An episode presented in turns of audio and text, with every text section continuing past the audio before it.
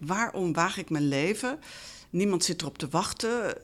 Destijds, weet je, Facebook bestond niet, geen social media, dus je kon er ook niet mee lopen leuren of zo. En de enige, het enige antwoord wat ik heb kunnen bedenken destijds was: Oké, ik weet niet waarom ik het doe, maar het moet blijkbaar. En als ik het al wist waarom ik het zou doen, dan hoef ik het ook niet meer uit te voeren. Dus doe het nou maar. En dan komt achteraf wordt wel duidelijk waar het goed voor is geweest. Dit is de Braveheart Club. De podcast van happiness en schrijver en angstonderzoeker Rowanne van Voorst, waarin we in gesprek gaan met moedige mensen. Vrije denkers, mensen die tegen de stroom in durven te gaan en die daarvoor kleine en grote angsten overwonnen. Mensen die soms bang waren, maar besloten dat iets anders belangrijker was. Vandaag een gesprek met Arita Baaiens, ontdekkingsreiziger, schrijfster, fotograaf, bioloog. Jaren geleden gaf ze haar baan als milieubioloog op om een onzeker avontuur in de Egyptische woestijn aan te gaan. Ze kocht kamelen en leerde in de woestijn te overleven. Niet even, maar 15 jaar. In 2013 omcirkelt de reizigster het hele Altai-gebergte te paard. 1500 kilometer door moeilijk bereikbare gebieden in Kazachstan, China, Mongolië en Rusland. En vandaag is ze bij mij, in de Happiness Studio. En ze blijkt niet alleen heel goed te kunnen reizen, maar er ook nog eens heel goed over te kunnen vertellen. Arita, ehm, ik heb me van alle gasten die ik mocht ontvangen, die ik mag ontvangen voor deze podcast, heb ik me het meeste verheugd op deze aankondiging. Want over jou mag ik zeggen dat je ontdekkingsreiziger bent. En ook nog schrijfster en ook nog bioloog. Maar ontdekkingsreiziger is volgens mij iets wat bijna ieder kind wil worden. Maar jij werd het echt. Ja, als kind heb ik daar nooit zo over nagedacht trouwens. Maar ehm, het is. Ik ben erin gerold omdat ik. ehm, dat is heel leuk als je in je leven nadenkt over welke mensen je geholpen hebben of welke situaties. Dan kunnen het ook hele naarlingen zijn en eh, ellendige situaties die je juist hebben gebracht waar je nu bent. Dus in mijn geval was het een Duitse ontdekkingsreiziger die in de woestijn de helft van het jaar eh, rondtrok. En hij zou mij meenemen en wij konden totaal niet met elkaar overweg. Het was echt een enorme machtsstrijd tussen ons beiden in die godschuwelijk grote woestijn. Dat was eigenlijk gewoon nog voor jou een vakantie of een. Of nou, een- het was een expeditie. want je was toen al a- bioloog. Ik werkte en ik had drie maanden verlof genomen. En ehm, ik spreek echt over heel lang geleden, toen er geen eh, mobiele telefoons waren en geen GPS. Dus je verdween en als je doodging, dan wist niemand waar je uithing. Dus het was, was een, echt een grote expeditie. En ik wilde graag met hem mee, want ik had al tien jaar gedroomd van verdwijnen in de woestijn. Maar dan ook totaal. En in mijn eentje kon dat niet. Dus toen ik eh, via via bij hem uitkwam, zei hij: Oké, wil ik je meenemen. Op een aantal voorwaarden. Waaronder dat er ook eh, een soort romantische liefde als die zich voor zou doen, dat we dat zouden uitleven, zal ik maar zeggen. Ik zeg maar Tiroler nachten in de woestijn. En dat had ik helemaal geen zin in. Ik vond hem onaantrekkelijk en ik dacht, ja, maar daar ga ik niet voor. Dus van tevoren hadden we al behoorlijk onderhandeld over ehm, wat ik moest doen, zodat hij me met rust zou laten. Dat was veel meer betalen. Uh, dat bleek achteraf ook niet echt genoeg te zijn. Nou ja, zo kan ik een boek vullen. In ieder geval. Het Jij kan... hebt hem geld gegeven zodat hij niet aan jou zou komen. Of Ja. jou niet zou eh, Ja. ten huwelijk zou vragen. Of, eh, Nou, achteraf gezien vond ik het een hele begrijpelijke actie van hem. Maar destijds, ik kwam gewoon uit de stad. Het was de twee- tweede feministische golf, die periode. Dus dan zat een man doodleuk te praten over eh vrijen in de woestijn. En als ik dat niet wilde, nou, dan moest ik maar meer betalen. Want dan had hij daar in ieder geval nog een soort compensatie van. Ik zei, maar hoe stel je dat dan voor? Dan betaal ik je meer. Maar als het er dan toch van komt, krijg ik dan geld terug of zo? Hoe, hoe zie je dat? Ja, dat is natuurlijk niet echt een leuke voorwaarde om met iemand naar een woestijn te gaan die zo groot is en zo leeg. Ik ben totaal afhankelijk van hem. Ik kan, ik kan, ik, ik nooit bij de padvinderij geweest. Ik wist niet hoe, hoe ik me daar zou moeten begeven. Maar het leuke is dat ik wilde zo graag. Dus ik heb eerst geweigerd. Ik denk, nou ja, ik ga niet met zo'n mafkees mee. Maar uiteindelijk dacht ik, ja, maar dat is toch wat ik al tien jaar wil. Ik weet dat het mijn leven gaat veranderen, hoe geen idee. Maar ik moet het gewoon doen. En die man, die hendel ik wel. Dat, nou ja. Je had een enorm vertrouwen in jezelf dan eigenlijk. Ja, ik denk dat de meeste Nederlandse vrouwen dat wel hebben. Omdat Nederlandse mannen over het algemeen, als je zegt dit wil ik wel en dat wil ik niet, dan, dan hou je je daar aan. Maar ik had niet gerekend met iemand die uh, ja, toch wel heel aparte persoonlijkheid heeft. Anders was hij natuurlijk ook niet uh, half jaar per jaar alleen in die woestijn met een paar kamelen. Zeer intelligent iemand ook, bedrijfseconoom. Um, dus ja, ik ging en het was geweldig, maar uiteindelijk uh, was de Duitser zo gefrustreerd over het feit dat hij mij niet aan kon raken. Hij was verliefd op mij geworden. Dat hij zei: Donder maar op, ik ben er klaar mee. Ondanks de betaling. Ondanks de betaling. Ja, want in die woestijn, dat, is, uh, dat ontdekte ik al vrij snel. Je kunt afspreken wat je wilt. In de bewoonde wereld, in die woestijn, gelden andere regels. En toen was het interessante dat ik mijzelf de vraag stelde: ik wil niet weg, alleen kan ik het niet. Dus ben ik bereid uh, met die man te vrijen, opdat ik in die woestijn kan blijven. In eerste instantie deed ik dat niet. We zijn nog twee weken samen opgetrokken, omdat hij toch ook wel een beetje sneu vond. En uiteindelijk dacht ik, weet je wat? Um, het klinkt hier een beetje plastisch. Ik denk maar, zoveel vrouwen hebben een ameublement bij elkaar gevreden. Uh, als die woestijn dat van mij vraagt. Ik heb niks meer, alleen maar mijn lichaam nog. Maar ik dacht, die woestijn stelt me nu voor de keus. Of je gaat alles vergeten wat normaal is in jouw wereld. Je accepteert de voorwaarden, oké, dan kan je blijven. Of je doet het niet, dan kan je naar huis. Ik vond het bijzonder eng. En ik dacht, oké, dan spring ik nu in het luchtledige en ik geef me over aan wat situatie vraagt en dan zien we wel. En zo, uh, uiteindelijk was ook dat niet genoeg. Dus wij stonden elkaar zo'n beetje naar het leven. En toen ben ik toch alleen verder gegaan. Uh, hij vond het geweldig. Hij zei: Jeetje, dat had ik ook gedaan. En hier heb je een kaart en daar een kameel. En uh, als je wil, kom ik je wel achterna met een dag vertraging. Zodat als het fout gaat, ik jou toch kan uh, vinden. Ik zei: Nou, nee, liever geen, geen oppasser achter me aan. Dus ik moest een briefje tekenen dat ik uh, met gezond verstand had besloten alleen verder te gaan met één kameel. Heb ik gedaan. En toen ging ik verder. En zo ben ik er ingerold.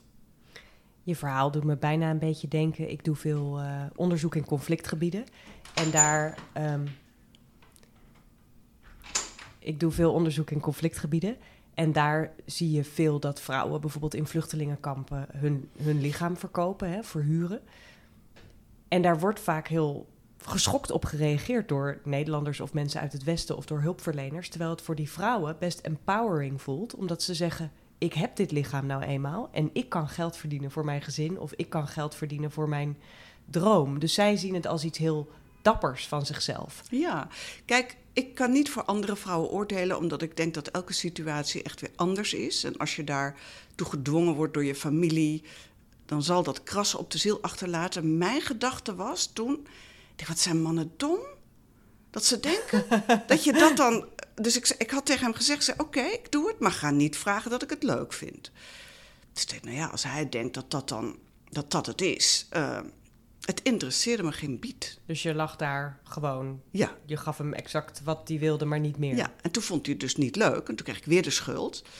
Um, nou ja, zo kunnen we dan. ja. hè, de, uh, maar dat gaat, geldt voor die situatie. Dus ik wil niet zeggen dat dat nu de, de, ja, de weg is die ik de rest van mijn leven heb bewandeld. Maar op zich um, moest ik wel heel erg glimlachen bij de idee.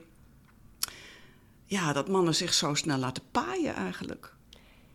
Je noemt nu een aantal dingen. Uh, niet alleen het geven van je lichaam omdat iets anders veel belangrijker voor jou was. Maar ook dan ga ik maar in mijn eentje die woestijn in. Nou, als je jouw boeken kent, dan weet je dat je daar ook twee decennia volgens mij bent gebleven. Ja. ehm, meerdere kamelen hebt gekocht. Je hebt er geleefd en je bent later nog naar Siberië gegaan. Daar gaan we het allemaal misschien wel over hebben. Als dat past in de krappe tijd die we hebben. Ik vind dat ongelooflijk moedig. En jou daarmee een soort van de belichaming van moed. Maar wat vind jij moedig zijn of dapper zijn? Hoe zou jij dat omschrijven? Ja, voor mij is moedig zijn iets doen wat je niet durft en wat je toch gaat doen. Ja, dus toch dat besluit van ik ben bang, maar iets anders is belangrijker. Ja. Dat is ook altijd mijn definitie van moed. Ja, en ook eh, heb ik mezelf getraind om eh, angst echt volop in het gezicht te kijken. En de enige manier om er, eh, denk ik, goed mee om te gaan, is om erop af te gaan. In de meeste gevallen. Eh, eh, Kijk, domme roekeloosheid, daar heb ik het nu niet over. Als iemand met een pistool eh, staat te zwaaien, ga ik niet ja, een grapje maken of zo. Maar in het geval van de woestijn, en ik denk ook zoals ik met Carlo heb eh, gehandeld, Dat was deze meneer. ja, de Duitse ontdekkingsreiziger. en de zijn Duitse ontdekkingsreiziger. meer situaties in mijn leven. Dan merk ik dat er een enorme ja, kracht, soms is het ook woede, omhoog komt. Dan denk ik, nou zeg, ik, ik ga dat gewoon doen. Maar dat wil niet zeggen dat daar geen eh, gezonde angst bij komt kijken. En dat is denk ik ook wel goed, want daardoor ben je op je hoede. En eh, denk je wel na over hoe je dat dan gaat aanpakken. Maar kan je uitleggen, wat zijn dan ehm, jouw drijfveren om dit soort avontuur wel aan te pakken? Dat heb ik me heel vaak afgevraagd. Eh, ik denk, waarom waag ik mijn leven? Niemand zit erop te wachten. De- Destijds, weet je, Facebook bestond niet, geen social media, dus je kon er ook niet mee lopen leuren of zo. En de enige, het enige antwoord wat ik heb kunnen bedenken destijds was: oké, ik weet niet waarom ik het doe, maar het moet blijkbaar. En als ik het al wist waarom ik het zou doen, dan hoef ik het ook niet meer uit te voeren. Dus doe het nou maar. En dan komt achteraf wordt wel duidelijk waar het goed voor is geweest. Dus je voelde eigenlijk alleen dat er iets aan je Ja, trok. maar een enorm niet precies- verlangen. Het moest. Ik kan het niet uitleggen. Obsessief bijna. Ik was al zoveel jaar mee bezig geweest. Verdwijnen, verdwijnen in die woestijn. En ehm, ja, zoals ik het verklaar, ehm er is een eh, mytholoog, eh, Joseph Campbell, die alle mythes in de wereld heeft eh, bestudeerd. En De Hero's Journey. ja, en bedacht. hij legt uit dat er een universele, ja, bijna wetmatigheid is in een hele hoop grote avonturen. En dat is de oproep tot avontuur, die vaak niet, eh, waar geen gevolg aan wordt gegeven omdat het eng is. Dan gebeurt er iets waardoor de hoofdpersoon toch moet gaan. Dan ga je op avontuur en dan komen er demonen en draken op je pad die je dan verslaat. Er is ook altijd een helper, een mentor. En uiteindelijk eh, slaag je in je missie. En vervolgens ga je weer terug naar de gewone wereld met het inzicht wat je dan hebt opgedaan. En zo zie ik ook eh, dat wat ik heb gedaan. Ik heb ehm, zeg maar, het werk van Joseph Campbell pas later leren kennen. En dat was een soort geruststelling. Omdat ik ook me vaak afvroeg, waarom doe ik dat? Waarom geef ik mijn baan op? En ehm, ga ik een half jaar per jaar ergens heen waar, ja, waar niks is? En ik wilde toch ontdekken, wie ben ik nou? En eh, wat gebeurt er als ik in paniek raak? Wat als er problemen zijn die niemand anders kan oplossen dan ikzelf? Ehm, dus ja, misschien de woestijn als een soort laboratorium van de geest. En als ik daar dood was gegaan, dan had ik dat niet leuk gevonden, maar ik had het ervoor over gehad. Dus dat heb ik me wel altijd afgevraagd als ik weer ging. Wat als ik niet terugkom? En op het moment dat ik dan bang was en dacht, ja, maar nou wil ik toch echt niet doodgaan, ben ik ook niet meer gegaan. Je zegt, ehm, het is een soort, je zou het kunnen zien als een soort zelfonderzoek van wat gebeurt er als er problemen ontstaan. Jij weet dat ongetwijfeld inmiddels goed van, je, van jezelf. Wat doe jij typisch als je ineens voor een probleem komt? Hoe reageer jij daarop? Ehm, het kan zijn dat ik eerst in paniek raak. Dat kan ik ook herkennen nu. Dus dan stop ik waar ik mee bezig ben. Ehm, meestal word ik vrij cool, overzie de situatie, analyseer wat er aan de hand is en ik accepteer onmiddellijk dat ik een probleem heb. Dus ik stop niet mijn hoofd eh, in het zand. En vervolgens bedenk ik wat te doen. en ik moet zeggen, ik hou van problemen en conflicten. Ik vind dat interessant, weet je, wat er dan gebeurt. Dus een deel van mij geniet. Is een raar woord natuurlijk, maar hangt er ergens boven en beziet die situatie. En denk, nou, ga je daar maar eens uitredden. Uh, als ik in paniek ben, denk ik dat niet. Maar dan weet ik stoppen, rustig zitten, uh, water drinken. En als, als je niet meer zo trilt, gewoon bedenken wat je dan te doen staat. En omdat ik nu weet dat ik ongeveer alles aan kan. Uh, en wel overal een oplossing voor verzin tot het tegendeel bewezen wordt, ga ik daarvan uit.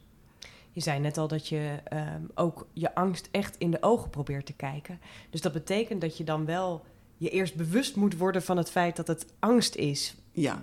Wat misschien aan je vertelt van doe dit nou maar niet of dit is mhm. geen goed idee. Ben je dat altijd, denk je? Dat je voelt van, oh, maar dit is die angststem die tegen mij spreekt. Daar heb ik nooit zo over nagedacht. Maar ik kan wel, eh, ja, doordat ik zo lang alleen in die woestijn ben geweest, heb ik mezelf zoveel malen door de wasmachine gehaald. Uh, ik heb haat gevoeld. Ik heb ook bemerkt, je kan echt iemand willen vermoorden. Uh, maar ook groot geluk. Er is bijna niks wat ik niet onderzocht heb. En dat wil niet zeggen dat mijn hele leven op orde is. Dat zou heel vervelend zijn. Maar ik sta niet snel meer voor verrassingen. Nee, en ik kan me ook voorstellen dat je na je eerste reis en na je tiende reis en na je twintigste reis steeds beter op jezelf leert bouwen. Ja, het, het, is wel verrassend dat er toch altijd weer iets, iets gebeurt wat je niet eerder bij de hand hebt gehad of waar je niet op hebt gerekend. Um, kan je eens een recent voorbeeld noemen? Of een niet zo recent voorbeeld, maar iets wat je heel erg is bijgebleven? Nou, uh, dit is dan niet zo recent, maar uh, waarschijnlijk vorige week zal er ook vast iets gebeurd zijn. Maar ik herinner me dat ik in Soudaan uh, wilde ik alleen door de woestijn gaan trekken. Het was daar uh, super gevaarlijk, dus dat, zeg maar, de, de chef van dat gebied die zei: neem maar deze gids mee met geweer en die zorgt voor je. En dat was een oude man met een goede reputatie, maar hij werd ziek en hij deed dingen waarvan ik dacht dat dat echt niet verstandig was, maar dat kon ik hem niet zeggen, want hij was ouder. Zoals? Kortom, nou, de zadels moesten in elkaar gezet worden en het, ja, het klinkt raar, maar dat kon ik beter dan hoe hij dat op dat moment deed. Maar ik durfde dat niet te zeggen. Ik denk, die zadels vallen uit elkaar. En als, als de kamelen daaronder lijden en ze krijgen een wond, dan, dan kunnen we die kameel ook niet meer gebruiken, want die heeft dan zadel, een zadelwond. Nou, dat gebeurde ook allemaal. Um, nou en zo waren er nog een hele hoop dingen. Hij kon ook veel dingen goed, maar hij was al oud. Dus uh, ja. En op een gegeven moment dacht ik, nou zit ik in, in een situatie met een, een man waar ik echt, daar wil ik van af. Maar dat kan niet, want hij moet van dat stamhoofd voor mij zorgen. Hij had malaria ook. En nou, alles ging gewoon niet zoals ik zou willen. En ik dacht, nou weet ik even geen oplossing. Tot ik bedacht, oké, er is één oplossing. Dat is dat ik gewoon de boel afblaas. En die kamelen verkoop en toedeloe met die handel. Dus wij kwamen toen in een, uh, een wadi, waar een, droge rivierbedding, waar een paar hutjes waren. En ik heb mijn kamelen te koop gezet daar. En er kwamen nomaden aan. Die boden niet genoeg. En toen dacht ik, nou, daar heb ik toch ook geen zin in. Maar dan zit je dus daar, weet je wel, moederziel alleen in, in wezen. En je moet iets oplossen wat niet op te lossen valt. Uiteindelijk dacht ik, hé, hey, uh, weet je wat, als we nu eens een derde persoon inschakelen. Zodat die persoon bemiddelt tussen mij en, en de man waar ik echt niet meer door een, mee door een deur kan. Dus dat heb ik gedaan. Maar nou ja, de problemen stapelden zich wel op. Maar ik ben er. Ik heb de tocht volbracht en het is uh, goed uitgevoerd. Maar, Samen met die meneer? Ja. Uh, en die derde persoon ook. Uh, en daarna, dat was het moment waarop ik wist. Ik geloof dat het voorbij is in de woestijn. Want normaal vind ik dat soort problemen ook wel interessant. Maar ik was nu zo kapot en zo geïrriteerd en zo echt helemaal klaar met, met de wind en met het langzame gaan. En dus ik dacht, jeetje, stel nou dat het voorbij is, wat moet ik dan? Maar goed, dat is weer een ander verhaal. Maar dit is een voorbeeldje van hoe dingen altijd weer anders lopen. En ja, het enige die wat kan veranderen, dat ben je zelf. In je houding. Hè? Dus, maar ja, ik ben soms ook een beetje onhandelbaar, denk ik. Eh, en dan moet het echt zoals ik wil. Maar je klinkt wel stevig. Ja, maar ik kan wel heel lang meegaan met hoe het. Weet je, dan kom ik in een nieuw land of een nieuwe plek en dan weet ik gewoon, ik moet eh, eerst maar eens goed kijken en luisteren. Maar er komt altijd een moment dat ik denk: oké, nou klaar. Nou zoals ik het wil. Ja, en dan krijg je gedoe. Na die, na die eerste twintig jaar ehm, ben je naar Siberië gegaan, maar je hebt ook eh, in 2013 volgens mij het hele Altai-gebergte omcirkeld hè? op een paard. Dus dat is Mongolië, Rusland, Kazachstan zit daarbij. Ja, en Ehm, China. En China. Ik vind dat een prachtig plan. Ik kan me ook helemaal voorstellen dat je denkt: oh, dat wil ik doen. Want ik ken het gebied een beetje uit Mhm. mijn eigen bergbeklimachtergrond. Mhm. En ik weet dat het fenomenaal is. Maar er is een verschil tussen mensen die dat soort dingen ehm, een heel mooi idee vinden. En er, en er zijn mensen die het gaan doen. Dus hoe zit dat bij jou dat je van een plan ook echt jouw waarheid gaat maken? Ja, leuk dat je dat vraagt. Want dat, dat is echt een, ehm, een, bepaalde aanpak die daarvoor staat. Want eh, ja, heel veel mensen hebben plannen en die voeren dat niet uit. Bij mij gaat het zo, als een plan na drie maanden nog steeds in mijn hoofd zit, dan ga ik het serieus nemen. Dan Dus je ik- houdt het bij. ja. En dan ehm, denk ik, dit is levensvatbaar. Dan ga ik andere mensen daarover vertellen, zodat het echt wordt. Ehm, en vervolgens ga ik een deadline zetten. Dan en dan ga ik. Hoe dan ook. Geld, geen geld. eh, snap je? De, dus de meeste mensen zetten bovenaan prioriteitenlijst... er moet geld zijn. Dat doe ik nooit. Het plan staat bovenaan. Ik ga. En vraag me niet hoe, maar die wereld voegt zich daarnaar. Vaak op het allerlaatst. Maar als je dat niet gelooft, als je het af laat hangen van andere omstandigheden, gaat het je niet lukken. Dus daar moet je toch een beetje bezeten voor zijn. En dat lukt alleen maar met een plan waar je helemaal gek van bent. Dus ik kan het niet voor alles. Zijn er ook plannen in jouw hoofd geboren die dan weer een beetje een stille dood sterven? Elke dag. Ik hou van plannen maken. En dan voel je na drie maanden, nee, het is er niet meer. Ja, of soms wel eerder. Dus eh, ik schrijf ze op in een boek. En eh, ik moet zeggen, ik had een paar maanden geleden een kleine crisis, omdat ik, ik had zoveel ideeën. En ik heb het gevoel dat de tijd me op de hielen zit. Dus ik had een heel plan voor tien jaar. En ik werd daar knettergek van. Mag ik vragen hoe oud je bent dan? op dit moment? 62. En eh, Oh, ja, ja, ook. Nee, dat zeg ik nu ook hoor. Maar ik, had, ik dacht, maar ik wil dit en ik wil dat en ik moet zus en zo. En, maar ik werd knettergek van al die plannen. Omdat ik, ik hou er niet van om langer dan een jaar vooruit te denken. En toen had ik mezelf zo in de, ja, ik weet niet, in de, in de, in de versnelling gedraaid... dat ik het ook niet meer leuk vond. Toen ben ik met iemand gaan praten die mij daarop wees. En dacht ik, dat heb ik echt in een half uur alles weer in de prullenmand gegooid. Dus nou is die vrijheid en de vonk is weer terug.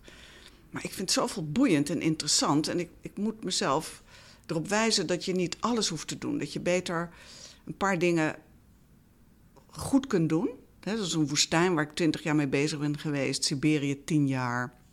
Alleen ik denk, ja, als ik, weet ik veel, 80 word of 85... dan ja, als ik weer tien jaar met Papua Nieuw-Guinea bezig ben... nou ja, enzovoort. daar heb Dus je dan ik- de tijd niet meer voor. Nee, dat, dat, Voor je gevoel in ieder geval. voor mijn gevoel, ja. Dus ik, ik zou het liefst vijf levens tegelijk hebben. Ehm, maar ik oefen me elke ochtend in ehm, wat ik allemaal niet ga doen. dus, Wat was het vanochtend? ehm, nou, vanochtend heb ik eh, een half uur gewoon uit het raam gestaard. En alleen maar eh, geprobeerd die geest leeg te maken. Dus ik, ik weet niet wat er verdwenen is, maar er is in ieder geval een hele hoop niet opgekomen. Het is wel heel grappig dat je dat zegt. Ik heb een eh, online training waarin ik mensen help om doelen te realiseren en meer te gaan focussen. Ehm, en een van de dingen die ik ze vaak toestuur is een boekje waarin ze mogen opschrijven wat ze allemaal niet gaan doen dit jaar. ja, heerlijk. Als ik zo naar je luister en dan zeg je eigenlijk bijna de law of attraction van je moet, je moet het gewoon maar Ja. helemaal ervan uitgaan Ja. dat het gaat gebeuren en dan gaat het universum je helpen of Ja. dan gaat er iets gebeuren, niemand snapt wat, maar het gaat ook lukken. Dan voel ik bijna geen angst of onzekerheid. Heb je ook wel eens twijfel? Ja, natuurlijk.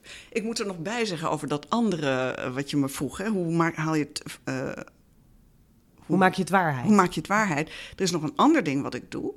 Ik heb echt uh, een soort zeg maar, huisaltaartje.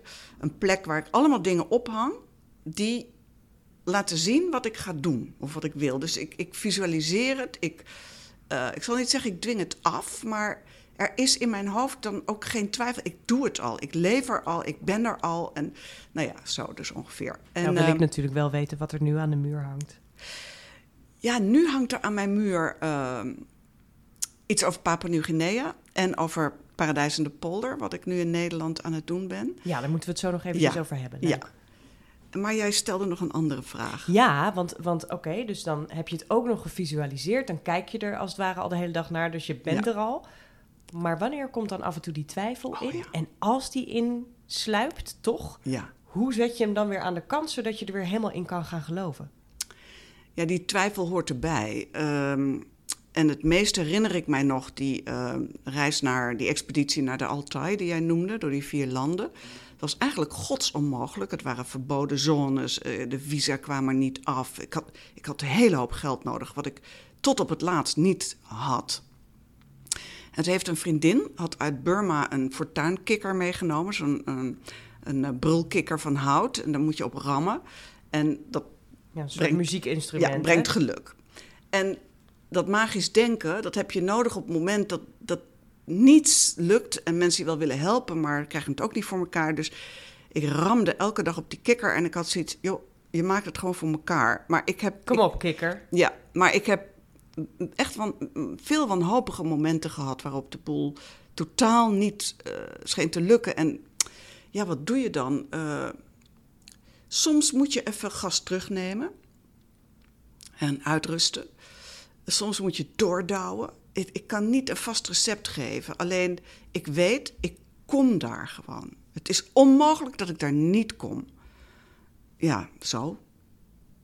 En dan steeds andere listen verzinnen, wat ik heel leuk vind uh, om te doen. Dus dat scheelt ook. Je hebt een enorme fascinatie voor wat het landschap doet met mensen. Eigenlijk de interactie tussen landschap en mensen. En nu ben je ja, ik kijk nu naar buiten en we zitten ehm, op de redactie hier op een enorm grijze, regenachtige, echte Hollandse herfstdag. En nu ben je in Nederland het project Landschap in de Polder begonnen. Ehm, voelt dat minder exotisch of kijk je met zulke frisse ogen naar ons landschap dat je ook hier hmm. echt een reis aan het beleven bent? Ja, het is een gemengd genoegen. Want uh, Vertel misschien eerst maar even voor de mensen die het niet kennen wat het is. Ja, ik wil in Nederland uh, onderzoeken wat onze band met het landschap is en waarom wij dat contact hebben verloren met natuur. We kunnen het niet meer lezen. Het is voor ons een ding, een decor. En omdat ik in het buitenland heb gemerkt dat veel culturen die veel dichter bij natuur staan, um, eigenlijk niet serieus genomen worden in hun ideeën en manier van zijn. Toen dacht ik, ja, misschien moet ik eens terug naar Nederland, want wij exporteren een manier van denken en onderzoeken die toch beperkt is, maar wij denken dat, dat het de beste manier is om het te doen. En, en die exporteren we door al het... Eh, wetenschappelijk onderzoek, curriculums, eh, op scholen, ontwikkelingshulp, er zijn zoveel manieren.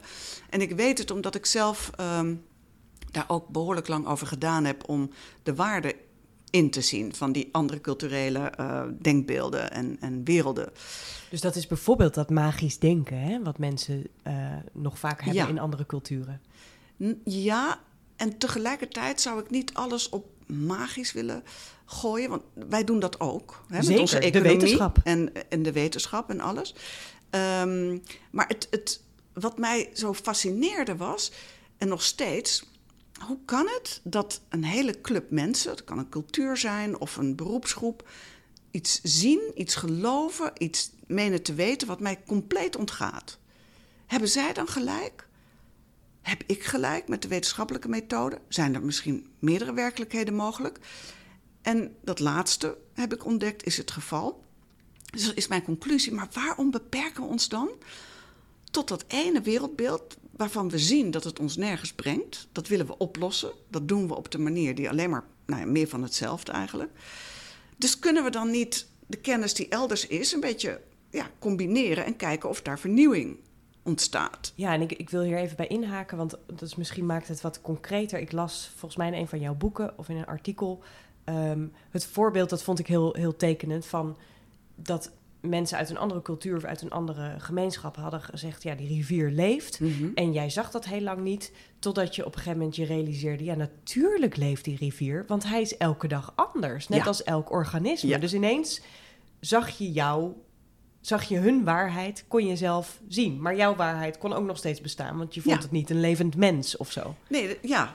En het, stomme is, op het moment dat je dat realiseert, denk je, nou ja, is dat nou zo hemelbestormend? eh, en, en waarom heb ik het niet eerder gezien? Maar ik, ik was zo, eh, denk in, mm, op het verkeerde been gezet door het woord bezield landschap. En ik kom uit een heel gereformeerde eh, streek, dus ik, ik wil daar niks mee te maken hebben eigenlijk. Maar uiteindelijk moet je zeggen, als je uitgaat van adem, van spiritus, ja, het landschap heeft dat. Het is nooit hetzelfde, het verandert.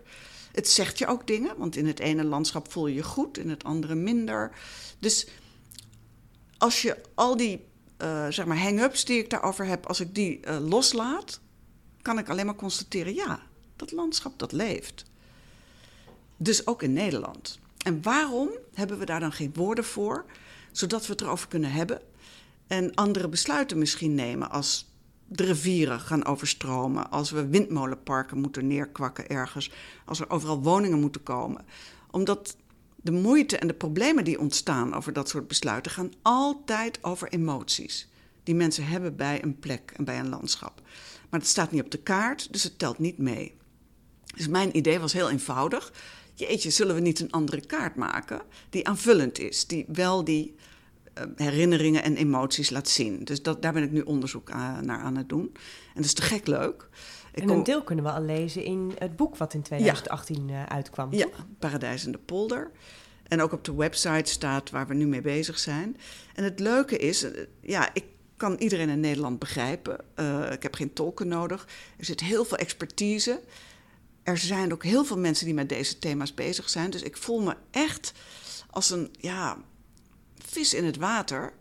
Behalve dan dat ik het risico mis. Hè? Dus de, ja, ergens naartoe gaan waar ik het allemaal niet begrijp en waar het landschap eigen wetten oplegt. Dus ik weet gewoon, eind volgend jaar ga ik toch weer een tijdje op pad. Maar dat wil niet zeggen dat ik het hier niet leuk vind, maar bij de gratie van het contrast. Dat op pad gaan, dat brengt jouw dingen. Eh, hè, dat, die hang naar avontuur die je gewoon hebt Ja. en die nieuwsgierigheid. Brengt het ook, de wereld is misschien een groter woord, maar wat brengt het, het grotere? Wat, wat probeer je naar buiten te brengen, denk je, door die, door die reizen? Ik wilde altijd over eh, in gesprek met, met mensen, of, of om te schrijven, eh, zeg maar, door te schrijven of door beelden te laten zien. Maar het enige wat ik wil is de wereld een beetje leuker maken. Dus wat ik vroeger had, een beetje zendingsdrang. Ik was eh, als milieubioloog aan het werk om te kijken of ik mensen hun houding kon veranderen. Ik dacht, laat maar gaan. Heb ik geen zin meer in, dat mogen anderen doen. Maar de geest oprekken, een beetje provoceren en eh, ja, die verwondering terugbrengen in hoe wij in de wereld staan. En daarmee kan zoveel anders dan mensen nu denken. Als, als, als ik dat een klein beetje voor elkaar krijg, ben ik supergelukkig. Wat is denk je ehm, de grote levensles geweest die jij hebt geleerd als je terugkijkt op je reizen? Of één van de? Ehm, dat je met je denken, dat je geest ervaringen creëert. Dat er dat identiteit, een vaststaande identiteit, is een idee fix, bestaat niet. De grens tussen mij en de buitenwereld bestaat ook niet. Dus wij zijn niet een vast iets. Je kunt alle kanten op. In potentie is alles werkelijk aanwezig en mogelijk. Dus als je eh, daarmee wil spelen, dan wordt, ja, dan wordt de wereld echt eh, leuker op en misschien wel een beetje beter van. En als ik ehm, kijk naar die Arita die toen met de Duitse eh, ontdekkingsreiziger de woestijn inging. En kijk naar de identiteitsverandering in, in de Mhm. loop van al die jaren. ehm, wat heeft het. Ja, wat heeft het avontuur je dan gebracht? Waar heeft het je naartoe gebracht? Van waar tot waar? Wat is jouw pad Hmm. geweest? Ik kan niet eh, echt dingen opnoemen, maar wat het mij gebracht heeft, is dat ik het leven leef wat geleefd wil worden. In plaats van vroeger het leven leven wat anderen voor mij uitstippelden. En dat, die vrijheid, die laat ik me ook nooit meer afpakken, maar dat is wat ik wel probeer, eh, ja, die vonk over te laten springen op jonge gasten die nog aan het begin staan van een hele lange reis. Dankjewel. Graag gedaan.